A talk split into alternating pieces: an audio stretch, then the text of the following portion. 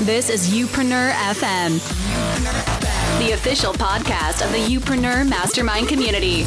A place where no entrepreneur gets left behind in their pursuit of building a business they can be proud of. And now, and now, here's your host, serial entrepreneur and best-selling author, Chris Ducker. Chris Ducker.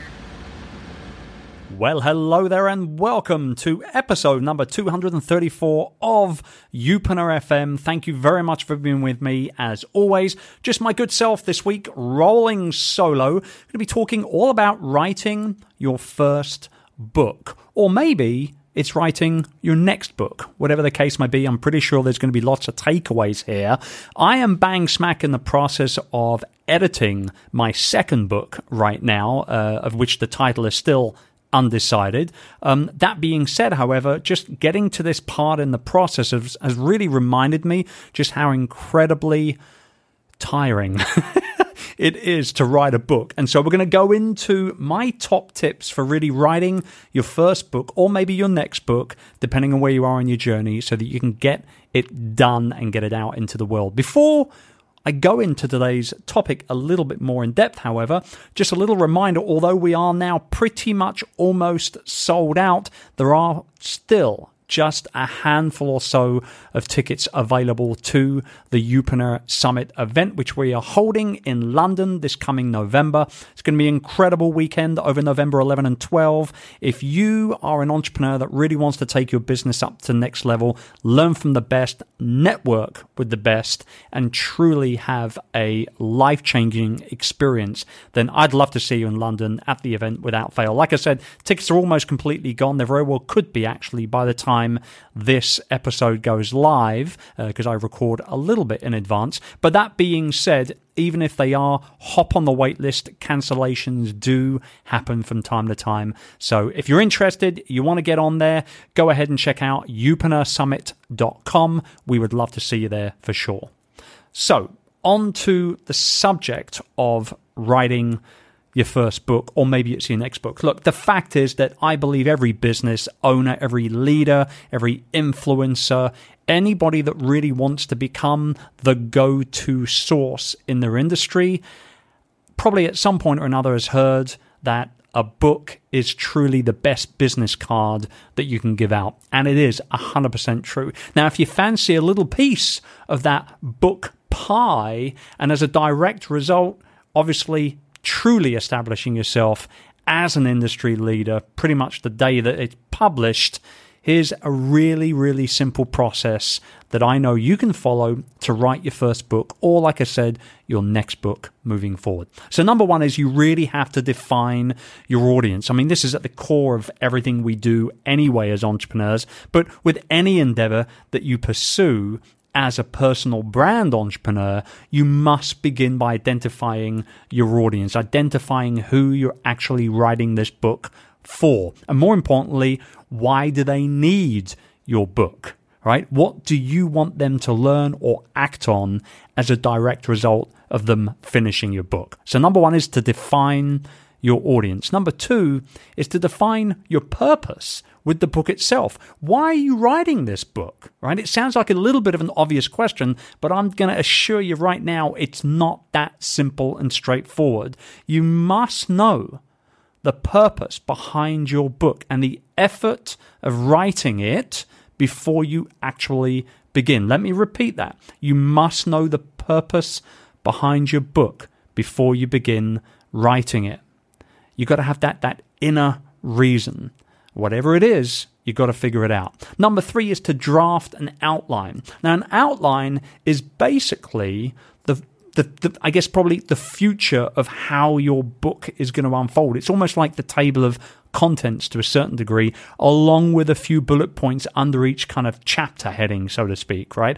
And the reason why we have to put this outline in place is because it helps you kind of make sense of how your book is going to unfold from the beginning right the way through to the last page. It's a great way of getting what I like to call the bird's eye view of the book itself. I did this right at the beginning of this process of writing my second book, and it really truly has helped me out. So that's number three is to draft an outline. Number four is to flesh out those bullet points a little bit more. So what you want to do is you want to add more detail to the bullet points in that draft outline. Okay, you want to go a little deeper with your thinking, maybe draw some conclusions at the end of each chapter, or move things around as and when it makes sense to do so. You, what, what's going to happen is you're going to find that you do have an intuitive sort of sense to a certain degree of your argument or whatever that purpose of the book actually is even if you don't consider yourself a writer. And you've got to flesh that, that, the kind of sense of your argument out a little bit. So kind of dig deeper a little bit more. Number five is then to turn those bullet points into real sentences and actually longer paragraphs as well. Now, this is the step where essentially what you're doing is you're kind of almost tricking yourself into writing the book itself. It's where your your bullet points kind of become paragraphs and individual essays and where before long you actually have a rough draft down on paper or on the screen as as whatever the case may be um, and it really then helps you to sort of start gaining clarity and building things up uh, you know, to the next level, to the next chapter, and so on and so on. So that's number five is to get those paragraphs in place. Number six is then to start editing. Uh, your overall kind of book message and to get that clarity that I talk about. So, what you need to do here is you've got to kind of run through and read through your manuscript with a bit of an eye on how it sounds as a complete document. So, yes, you sit down and read it from beginning to end, making individual notes, right? So, are there any gaps? in your logic? Are you proving your argument? Are you really getting that defined purpose super clear? And that's that that's what this part of the process sort of enables you to be able to do.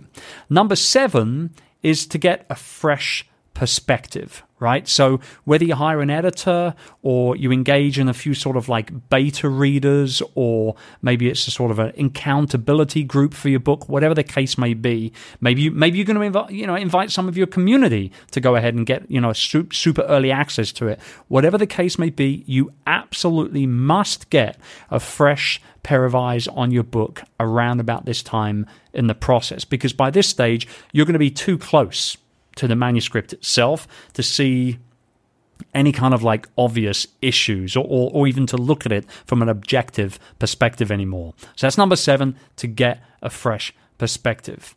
And then number eight is to understand that writing is actually rewriting. There's going to be lots to do with the feedback itself that you receive from your editor or from your early readers. So you've got to be prepared for a bit of a revision process that takes probably as long as the initial writing did. To be honest with you, uh, I know when I edited Virtual Freedom, my first book, um, it seemed like the editing process was going on and on and on, and it's because it was. However, it's a really good thing. And what will happen is it's going to end up with you having the absolute best possible version of your book entering into the world. So, you see what I mean here, guys? It's a pretty simple process. I mean, there was eight steps there for writing your first or your next book.